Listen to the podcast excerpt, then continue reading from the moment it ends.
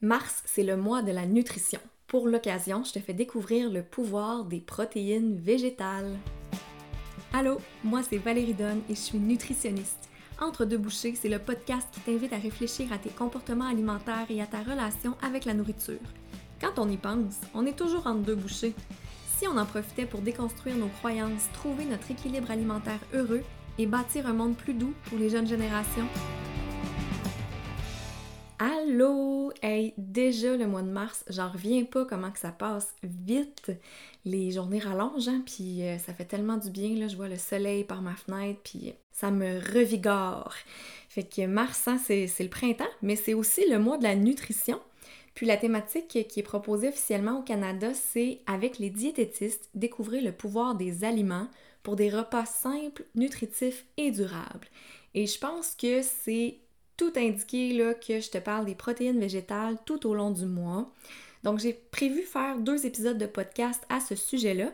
Puis je vais aussi euh, animer mes réseaux sociaux en conséquence, un peu avec la même thématique. Je parlerai pas juste de protéines végétales, mais je vais leur euh, donner une grande place. Donc, dans la partie 1, qui est l'épisode d'aujourd'hui, je vais aborder les différentes sources de protéines végétales pour que tu puisses te familiariser un petit peu avec elles, euh, te donner quelques cues aussi sur la façon de les cuisiner.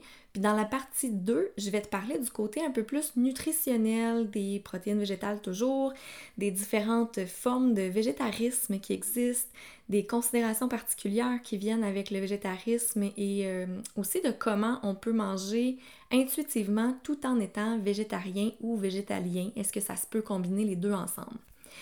Donc, euh, on va y aller pour la partie 1. Euh, je veux euh, d'abord juste expliquer que quand je parle de protéines végétales, je fais référence à des aliments qui proviennent des plantes et qui sont une source significative de protéines la plupart du temps. Typiquement, là, on va souvent parler de remplacer la viande par des protéines végétales, mais je pense qu'il faut pas juste voir ça comme un substitut. Ça peut être complémentaire ou bien euh, ça peut nous faire découvrir aussi des toutes nouvelles recettes là, complètement différentes de ce qu'on connaît déjà, qui ressemblent pas à ce qu'on cuisine avec la viande, mais qui vont aller nous apporter ailleurs là, au niveau des, des saveurs, de la préparation, des textures, etc. Dans notre culture, euh, au Canada, on en cuisine peut-être pas nécessairement beaucoup des protéines végétales, mais ailleurs dans le monde, ils s'en cuisinent plus dans plusieurs pays. Donc, on peut s'inspirer peut-être de, des recettes des autres cultures aussi là, pour euh, découvrir un petit peu plus les protéines végétales. Le fait d'intégrer les protéines végétales, bien non seulement c'est économique, mais ça a plusieurs avantages aussi pour la santé puis pour notre planète. On connaît le GIEC, hein, le groupe d'experts intergouvernemental sur l'évolution du climat. Bien, eux, dans un rapport spécial en 2020, là, ils ont proposé aux décideurs des options pour répondre aux changements climatiques, puis pour s'y adapter aussi, euh, puis pour les atténuer. Euh, puis, je, je, te cite dans le fond une des options qui fait partie de leur suggestion. Une alimentation équilibrée qui comprend des aliments d'origine végétale, comme ceux à base de céréales secondaires, de légumineuses, de fruits et légumes, de noix, de graines et des aliments d'origine animale produits dans des systèmes résilients et durables émettant peu de gaz à effet de serre, offre d'excellentes possibilités sur le plan de l'adaptation et de l'atténuation et s'accompagne de co-bénéfices notables pour la santé humaine. Et il y a un degré de confiance élevé là, versus la, la littérature scientifique par rapport à cette affirmation-là. De la citation. Donc, euh, avec les protéines végétales, ben, on est vraiment dans une optique d'alimentation durable. Ça ne veut pas dire qu'on doit arrêter de manger de la viande, mais il faut diversifier notre alimentation en misant plus sur les végétaux, diminuer notre consommation de produits d'origine animale, tout en améliorant, dans le fond, l'impact climatique euh, des élevages comme tels. Tout ça, bien sûr, sans parler de l'éthique animale, c'est-à-dire que si on mange moins d'animaux, ben on en tue moins aussi, puis on en élève moins dans le seul but de se nourrir. Donc, pour aujourd'hui, j'ai divisé ça en quatre grandes catégories qui sont le soya, les autres légumineuses, les noix et graines et les autres sources de protéines. Je vais les passer une par une. Je te rappelle que je vais parler des caractéristiques nutritionnelles dans la partie 2. Puis pour aujourd'hui, le but, c'est vraiment de se familiariser puis de savoir comment les apprêter. Donc, première catégorie, le soya. Le soya, en fait, ben, c'est une légumineuse, mais les façons de manger le soya sont tellement nombreuses que j'ai vraiment, je l'ai mis dans une catégorie à part. La forme la plus connue, mais c'est probablement le tofu ferme ou extra ferme. Ce que c'est le tofu au fond, là, c'est un peu comme de la boisson de soya qui a été caillée, qui a été égouttée et pressée. C'est comme un coagulé de soya dans le fond. Puis à l'épicerie, mais ça se présente sous forme de blocs. Il y en a qui est nature, puis il y en a d'autres qui est aromatisé. Exemple aux algues, au gingembre, au piment fort, euh, jalapeno, aux fines herbes. Mais euh, s'il n'est pas aromatisé, celui que tu achètes, je conseille toujours de le faire mariner au moins une heure, sinon toute une nuit. Ça va lui donner plus de saveur parce que le goût du tofu, ben, c'est assez neutre. Ça se congèle hein, en passant du tofu. Puis euh, en plus, quand on le décongèle, ben, il va absorber encore mieux la marinade. Sinon, pour l'aider, on peut euh, le presser dans un linge à vaisselle propre pour lui enlever un petit peu d'eau pour euh, faire de la place pour la marinade. C'est versatile, hein? le tofu ferme, on peut le couper en fines tranches comme euh, pour mettre dans un sandwich ou faire du faux bacon de tofu. Il y a des recettes que tu peux trouver sur internet pour ça. On peut le couper en cubes, c'est souvent ça qu'on voit plus souvent dans les recettes. On peut l'émietter avec les doigts comme pour le mettre dans une sauce à spaghetti ou pour compléter, mettons, du fromage feta dans une salade grecque, là, moi je l'émiette, puis je le mets dans la saumure du feta, ça prend la saveur. Sinon, il existe aussi des recettes pour saumurer le tofu comme tel, entre autres si on si on mange pas de fromage. Mais moi, mes deux façons de couper le tofu que je préfère, c'est de un, le déchirer en morceaux avec les doigts.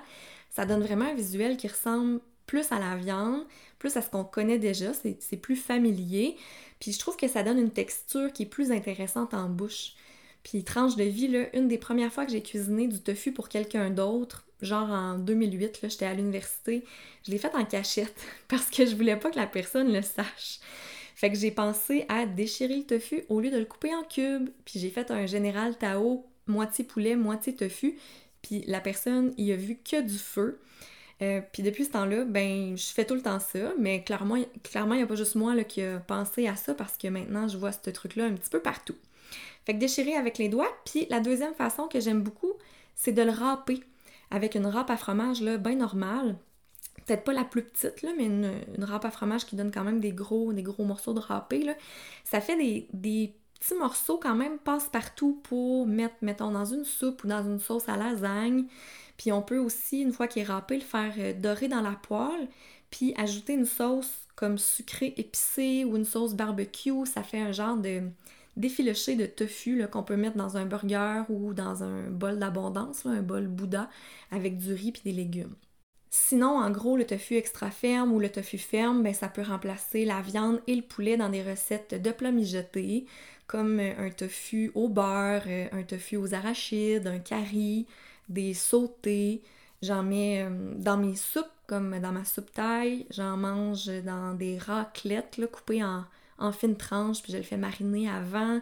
J'en mets dans mes pâtes, euh, dans un wrap, euh, ou même en, en cube pour une fondue chinoise. Puis je te conseille vraiment la recette de tofu magique de Louni et aussi la recette de tofu parfait de Katia, de la recette parfaite, qui est un petit peu épicée. Euh, ça donne des tofu de base qui sont assez versatiles, qu'on peut mettre dans les salades, les wraps et tout ça. J'adore. Puis, autre chose importante aussi, souvent, moi, les gens vont me dire Ah, mais j'ai essayé ça une fois, puis j'ai pas aimé la texture, mais la texture, elle peut vraiment varier d'une marque à l'autre aussi.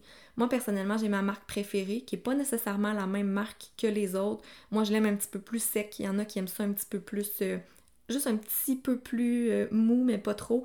Fait que n'hésite pas vraiment à essayer différentes marques de tofu pour essayer de l'apprivoiser puis de trouver qu'est-ce que toi tu aimes mieux. Ensuite, on a le tofu mou, euh, le tofu soyeux, qui est une version plus molle, comme son nom le dit. Hein. Il y en a euh, du nature, puis il y en a qui est sucré, puis même aromatisé, qu'on peut appeler du tofu dessert. C'est quand même important de bien lire l'étiquette quand tu achètes du tofu la première fois là, pour être sûr d'avoir la bonne texture pour ce que tu veux faire. Vu que le tofu mou, ça se tient pas vraiment, mais on va pas le couper en cubes ou le déchirer. C'est un tofu qu'on va plus utiliser pour mettre dans un potage avant de le passer au mélangeur, dans une sauce, exemple euh, une sauce rosée, dans un smoothie, dans un dessert aussi comme des mousses au chocolat ou des tartes avec une garniture qui est plus lisse dans des puddings maison, des choses comme ça. Toujours dans le soya, il y a le tempeh. Je sais pas si tu sais à quoi ça ressemble du tempeh. C'est un genre de bloc, un petit peu comme le tofu, mais un peu plus euh, coloré beige, je dirais, puis avec des morceaux de fèves qui restent dedans. On va le trouver soit réfrigéré ou congelé à l'épicerie. Puis, dans le fond, ça, c'est des fèves de soya entières, là, que je pense qu'ils sont trempées et décortiquées avant. Mais ensuite de ça, on les fait fermenter. Puis, vu qu'il reste des morceaux de fèves, ben, ça fait aussi en sorte que le tempeh va contenir environ trois fois plus de fibres que le tofu là, pour, euh, une portion égale. Puis aussi, mais le tempeh va avoir un côté qui est plus croquant, un petit peu plus goûteux aussi. Puis la meilleure façon de le cuisiner, là, si jamais euh, t'aimes pas trop le goût un petit peu plus prononcé, on peut l'atténuer, ce goût-là, en le faisant mijoter, soit dans une sauce ou dans un bouillon.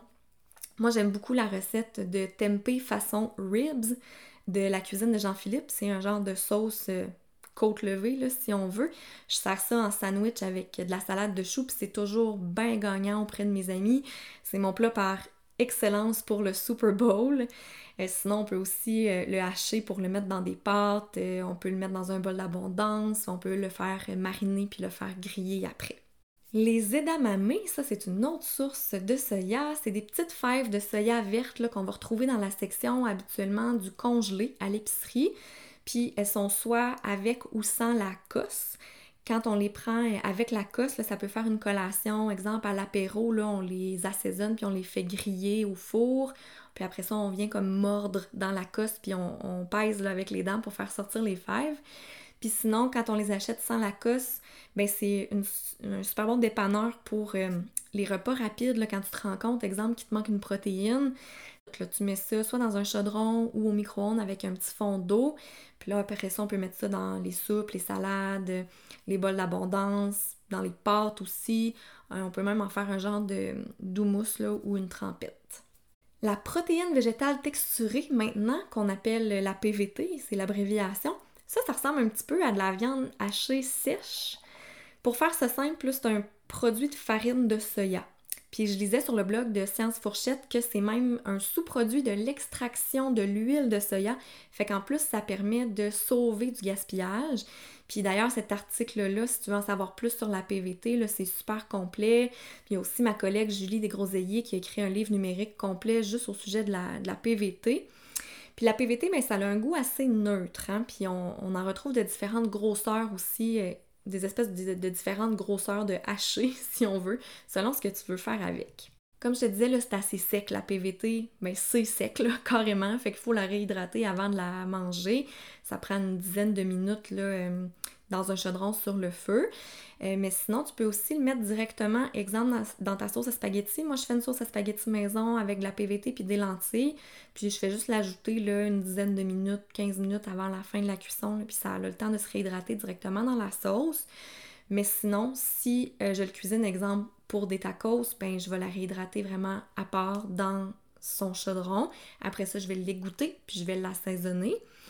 Euh, fait comme je disais, on peut mettre ça dans tacos, chili, pâté chinois, faire euh, des crotons aussi. Il y a même possibilité de faire du granola ou d'en mettre dans ton gruau. Là. Comme je disais, c'est assez neutre comme saveur, fait que c'est super versatile. Ensuite, je sais pas si tu connais les fèves de soya grillées ou les graines de soya rôties, là, dépendamment des, euh, des, marques, le nom va changer un petit peu. Ça ressemble un petit peu plus à des noix ou à des graines. On peut les manger en collation ou pour ajouter du croquant dans une salade. Il y a la boisson de soya, évidemment, qui peut remplacer le lait dans la plupart des recettes. Je te conseille la version nature pour les recettes si tu veux pas te ramasser avec des pâtes crémeuses qui goûtent la vanille. Puis parlant de pâtes crémeuses, là, il y a aussi de la crème de soya qui se vend en tétrapack. Je connais juste la marque Belle Soy. C'est super pratique, ça se garde au garde-manger assez longtemps. Puis on peut en mettre dans nos crèmes, dans nos sauces. Et pour finir avec le soya, ben, il y a plusieurs produits dérivés transformés qu'on trouve sur le marché qui sont à base de soya, comme euh, certaines saucisses véganes, des croquettes, euh, du haché végétal, du faux pepperoni, etc. Des dépanneurs qui peuvent faire changement, puis il y en a plusieurs euh, qui vont imiter quand même bien le goût puis la texture des produits à base de viande, si c'est ça qu'on recherche. On est rendu à la deuxième catégorie, les autres légumineuses. Comme j'ai dit tantôt, je dis les autres parce que techniquement, le soya, ça aurait pu rentrer là-dedans. Mais euh, autant du côté nutritionnel qu'en cuisine, le soya est un petit peu à part, fait que j'ai décidé de le séparer. Donc ici, dans les légumineuses, là, je vais te parler des, des, haricots, haricots noirs, blancs, rouges, les lentilles, les pois chiches, etc. Puis la première question qu'on me pose d'habitude, c'est est-ce que je devrais les acheter sèches ou en conserve? Puis pour vrai, là, prends l'option qui fit avec toi. Moi, il y a des passes où j'en achète sèches parce que ça me tente, puis il y a d'autres moments où j'achète juste des conserves parce que ça me tente pas de me casser la tête, puis les deux sont tout à fait corrects. Ce qu'il faut savoir, c'est que les haricots puis les pois chiches secs, ça va nécessiter un trempage, là, sinon ça serait vraiment long à cuire. Fait que ce qu'on fait, c'est qu'on les trie en premier parce que des fois, il y a des petites roches qui se sont faufilées dans les sacs. On peut les rincer euh, à l'eau fraîche, puis ensuite, on les fait euh, soit tremper dans un grand bol d'eau à température pièce, là, au moins pour toute une nuit. Ou sinon, il y a aussi une méthode de trempage rapide qui est comme un genre de pré-cuisson. On va les porter à ébullition, puis après on les retire du feu, puis on les laisse reposer dans l'eau chaude à couvert pendant une heure. Puis peu importe la méthode, dans le fond, il faut jeter l'eau de trempage puis utiliser une nouvelle eau pour les faire cuire. Parce que ça aide à ce que les légumineuses, les légumineuses, dis-je, nous fassent un petit peu moins péter. C'est pour ça aussi qu'on suggère de rincer les légumineuses en conserve avant de les consommer. Euh, malgré qu'il y en a qui vont garder l'aquafaba, qui est le, liquide dans les conserves de pois chiches, puis qui vont en faire, exemple, une, meringue végane, ce que moi, personnellement, j'ai jamais essayé, mais si vous voulez euh, chercher une recette, il, y en a, y plein sur le web. Il y a des légumineuses sèches qui n'ont pas besoin de l'étape de trempage, comme les lentilles, les pois cassés, les haricots mungo, les plus petites légumineuses. Puis pour la cuisson, ben, il y a différentes méthodes possibles. Moi, personnellement, je les fais toujours bouillir dans un grand chaudron. Je dis grand chaudron parce que ça finit toujours par prendre plus de place que je pensais. Mais sinon, il y a aussi euh, possibilité de le faire à la mijoteuse, euh, à l'autocuiseur si vous en avez un, ou même directement au four. Puis le temps de cuisson, mais ça va varier d'une légumineuse à l'autre. Tu sais, les, lentilles, c'est tout petit, le fait que quand on les fait, quand on les fait mijoter, ben c'est genre 10-15 minutes pour des lentilles corail, peut-être environ 40 minutes pour des lentilles brunes. Puis pour les pois chiches, puis les plus gros haricots, moi, ça prend rarement en bas de 1 heure et demie. Mais euh, je te conseille de goûter là, au fur et à mesure de la cuisson pour, euh, pour valider s'ils sont prêts. Un petit truc pour maximiser tes efforts, hein, tant qu'à faire, euh, tant qu'à trier, faire tremper, faire cuire des légumineuses, ben j'en fais tout le temps moi une plus grosse batch pour en faire congeler. Fait qu'après la cuisson, je les égoutte, je les rince, puis je vais les assécher sur un linge à vaisselle propre. Puis après ça, je vais les faire congeler en portions de une, ou deux tasses dans des sacs à, congélation euh, que je vais mettre à plat pour pouvoir les empiler dans le congélateur. Sinon, on peut aussi les faire congeler dans des moules à muffins en silicone. Je pense que c'est Looney, euh, ça aussi, que j'avais vu, qui avait publié ce truc-là. Euh, fait qu'on les met dans les moules en silicone au congélateur, puis une fois que c'est congelé, bien, on les pop, puis on les met soit dans un conteneur hermétique ou dans un sac à congélation. Puis pour ce qui est des conserves, euh, comme je disais, mais on les rince avant de les utiliser, mais sinon, sont déjà prêtes à manger. Typiquement, une conserve, ça contient environ deux tasses, mais il existe des plus petites conserves si on n'a pas besoin de, beaucoup, d'une grosse quantité. Exemple, pour juste ajouter dans une salade, dans un lunch qu'on va manger sur le pouce. Mais même si tu ouvres une conserve qui est plus grosse, n'hésite pas à congeler les restes. Exactement comme pour les légumineuses qu'on fait cuire. C'est un super bon truc pour éviter le gaspillage. Moi, je le fais tout le temps. Fait que ça, c'est pour le côté plus technique des légumineuses. Si tu veux plus d'infos, il y a moyen d'en trouver facilement sur le web. Entre autres, il y a un article assez complet sur le site de Ricardo concernant la cuisson des légumineuses. Pour ce qui est des recettes pour les intégrer, mais là, c'est presque à l'infini. Il y a beaucoup plus d'options que juste les mettre dans une salade ou faire des fèves au lard, qui est moi les seules options que je connaissais avant. Mais tu sais, c'est tout à fait correct de les manger comme ça, on s'entend. Sinon, quand on commence, ben, on est mieux d'y aller doucement. Euh, parce que nos intestins, ben, ils vont tranquillement s'habituer. Euh, exemple, on peut remplacer une partie de la viande dans une sauce à spaghetti ou un pâté chinois par des lentilles brunes. C'est tout petit, c'est brun, ça paraît pas trop. Si jamais il y a des personnes à la maison qui, ont, qui sont un petit peu plus réticentes à l'idée. Sinon, dans un potage, on peut utiliser des haricots blancs pour euh, épaissir au lieu des pommes de terre ou vous pouvez garder les pommes de terre pareil puis mettre les haricots blancs en complément aussi. Là. On peut faire des chili con carne, fait qu'avec des haricots rouges, mais aussi avec de la viande hachée.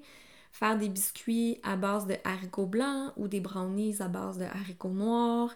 On peut ajouter un petit peu de pois chiches grillés dans une salade qui contient déjà une autre source de protéines pour donner un petit peu de croquant, faire une trempette pour les légumes à base d'haricots blancs.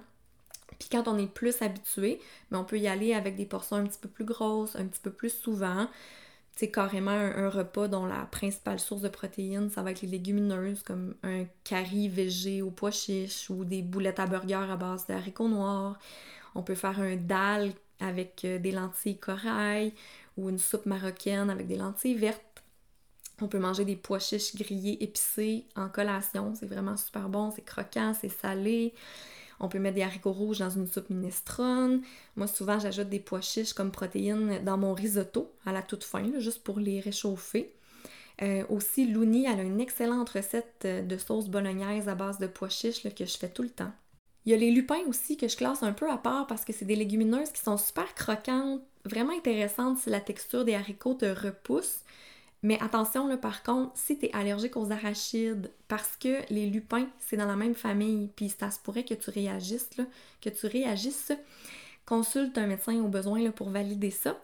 Euh, les lupins, là, ça se trouve normalement dans une saumure. Fait qu'on les rince puis on peut les assaisonner pour les manger en collation. Sinon, moi, j'aime beaucoup les utiliser dans une, salade grecque. Puis je sais pas si tu le sais, mais techniquement, l'arachide aussi, c'est une légumineuse. Mais là, vu qu'on utilise plus ça comme une noix, ben, je l'ai mis avec les noix et graines. Puis c'est ma prochaine catégorie de protéines végétales, les noix et graines. Je veux pas passer trop de temps sur cette catégorie-là parce qu'on est un petit peu plus familier. On est plus habitué à en consommer. On le sait, c'est super intéressant en collation, dans des boules d'énergie, dans un pain aux bananes et noix de Grenoble. On peut aussi en intégrer directement dans nos repas si on pense à, exemple, des arachides ou des noix de cajou concassées dans une recette de pâte style taille ou dans une, salade d'amour, qui est la, la, salade avec des épinards, des fèves germées, de la sauce soya. Là. Je sais pas si, tu sais de quoi je parle, j'espère que oui. Euh, mais bref, tu sais, pourquoi on pourrait pas saupoudrer nos toasts de graines de chia ou de graines de chanvre? La graine de chanvre, personnellement, je la trouve vraiment versatile. J'en mets tout le temps sur mes salades, sur mes pâtes pour venir compléter. On peut aussi utiliser la graine de chia ou la graine de lin moulu pour remplacer des œufs dans certaines recettes, exemple dans des muffins ou des galettes. On les laisse gonfler dans un petit peu d'eau avant, puis ça va donner une texture un petit peu visqueuse, un, peu comme un œuf. Puis parlant des graines de chia et des graines de lin, on va répondre à la question une fois pour toutes, est-ce qu'il faut les moudre? la graine de lin, oui. Si tu en as déjà mangé entière, ben t'as peut-être remarqué que ça ressortait intact dans la toilette. Ça c'est parce que notre système digestif, il est juste pas équipé pour percer l'enveloppe de la graine de lin. On peut pas la digérer. La graine de chia, elle, si on la réhydrate, elle devient gélatineuse, un peu comme du tapioca. ça, ça la rend plus digestible. Exemple dans un pudding de chia. Mais sinon, euh, moi, dans la plupart de mes utilisations, je préfère la moudre J'en mets, euh, disons, dans des galettes, des bartanes et tout ça. En plus, ça reste moins pris dans les dents, parce que la petite graine de chia gonflée, là, elle a tendance à se, dans les craques, puis ça reste pris, c'est un petit peu tannant. Sinon, euh, petit truc de conservation pour les noix et graines, pour éviter que ça devienne rance trop vite, je les conserve soit au frigo ou au congélateur. Puis quand je dis rance, là, je veux dire, tu sais, la, la petite odeur comme un peu acide, puis le petit goût désagréable que ça prend quand c'est pas frais, bien ça, c'est le, gras qu'il y a dans les noix qui, euh, qui a oxydé. Puis dans ce temps-là, ben, il faut qu'on les jette, puis c'est plate, c'est du gaspillage, fait qu'on met ça au frigo ou au congélateur pour éviter ça. Il y a aussi évidemment les beurres de graines ou de noix. Hein. On oublie souvent qu'il n'y a pas juste le beurre d'arachide. Par contre, c'est sûr que les autres beurres, souvent, c'est plus dispendieux. On peut penser au beurre d'amande, beurre de noisette, de tournesol, de cajou. Il y a des beurres qui mélangent plein de sortes de noix différentes aussi. Il y en a vraiment pour tous les goûts. Il y a le beurre de soya aussi, là, dont j'ai pas parlé dans la section sur, euh, le soya, mais ça fait un bon substitut pour l'école quand on peut pas amener des arachides. Typiquement, là, je sais pas si vous l'avez déjà entendu, le wow butter, ben c'est ça, c'est du beurre de soya. Sinon, il y a les amandes en poudre qui ont gagné en popularité dans les dernières années avec la mode de la diète keto et tout. Mais euh, c'est quand même vrai que c'est un ingrédient qui est intéressant à ajouter dans des recettes de galettes, par exemple. Puis d'ailleurs, j'ai une super bonne recette de galettes aux noisettes et aux pépites de chocolat sur mon site web. C'est les meilleures galettes, les plus moelleuses du monde. Puis c'est ça, il y a des amandes en poudre dedans, puis il y a du beurre de noisette aussi. Fait que ça fait varier un petit peu nos sources de noix. Je voulais faire aussi une petite précision sur les boissons végétales à base de noix. Mettons la boisson de cajou, la boisson d'amande.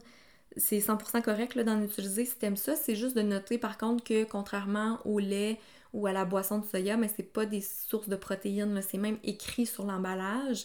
Fait que je pourrais t'en reparler un petit peu plus dans la partie 2 du podcast. Puis pour finir cette section-là, je veux juste te rappeler que t'es pas obligé de te contenter d'une portion de 5 ou 10 amandes, comme la culture des régimes nous le fait croire depuis des années. Tu as le droit de manger le nombre d'amandes que tu veux, OK? Dernière section, les autres sources de protéines. Euh, premièrement, je voulais mentionner le sétan. On peut en cuisiner maison, sinon ça se vend aussi en genre de bloc assaisonné. Il y a des saucisses véganes qui sont faites euh, avec du sétan aussi. En fait, c'est quoi le sétan? C'est à base de gluten. Puis le gluten, ben, c'est la fameuse protéine qui donne la texture aux produits à base de blé comme le pain. Puis on peut acheter de la farine de gluten pour faire soi-même du sétan à la maison. Il y a plusieurs recettes qui existent sur le web. Euh, sinon, j'aime bien les recettes de 7 ans euh, du livre Recettes véganes pour gens actifs de Xavier Desharnais et mon collègue Nicolas Leduc Savard qui est nutritionniste. Personnellement, j'aime bien les saucisses de 7 ans assaisonnées Gusta qu'on peut acheter à l'épicerie pour mettre dans des pâtes, sur une pizza, dans un riz aux légumes. Euh, sinon, on peut faire un genre de hot dog de luxe avec sur euh, du pain baguette. Sinon, on peut euh, prendre un bloc de 7 ans puis faire des fines tranches pour des sandwichs ou pour des wraps. Moi, je t'avoue que je suis pas une grande fan de cet en fait maison, là, mais c'est vraiment une question de goût personnel. Je connais plein de monde qui capote là-dessus, qui en mange dans des fondus chinoises, dans une poutine maison, dans des bols d'abondance. Je pense qu'il faut en goûter quelques-uns pour savoir si on aime ça puis trouver ceux qu'on préfère. Puis pour euh, terminer, toujours dans la catégorie des autres sources de protéines, ben, c'est bon de savoir qu'il s'en cache un peu dans plusieurs aliments qui sont pas nécessairement considérés comme des grandes sources de protéines. On peut penser aux produits céréaliers, en particulier les grains entiers, puis même aux légumes. Tu sais, c'est pas euh, nécessairement suffisant de se fier juste là-dessus pour combler nos besoins, mais c'est quand même bon de savoir que ça peut compléter nos protéines pour un repas, ça peut aider à nous soutenir plus longtemps et tout. Euh, fait qu'on peut en manger une grande variété de légumes et de grains entiers, que ça soit du blé, du quinoa, du millet, du riz, tu sais, varier le plus possible les, les grains que vous utilisez. Puis tu sais, on a tendance à catégoriser les aliments comme un nutriment principal, tu sais, source de glucides, ça c'est des sources de lipides, puis ça c'est des sources de protéines, mais les aliments c'est toujours beaucoup plus qu'un seul nutriment. Faut garder ça en tête quand même.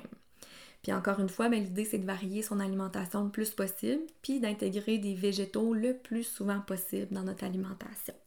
C'est ce qui conclut la partie 1 de mon spécial protéines végétales pour le mois de la nutrition.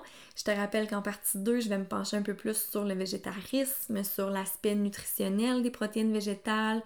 Euh, je vais te parler aussi des difficultés qui sont le plus souvent rencontrées par mes clients, clientes en pratique quand vient le temps d'intégrer les protéines végétales. Puis euh, cet épisode-là devrait normalement sortir dans deux semaines parce que la semaine prochaine, je vais avoir une invitée pour un témoignage que j'ai trop hâte de te présenter. Puis en attendant, ben retrouve-moi sur les réseaux sociaux Valérie Donne nutritionniste ou vdonne.nutrition sur Facebook, Instagram et TikTok. Passe une douce journée, je te dis à bientôt. Bye!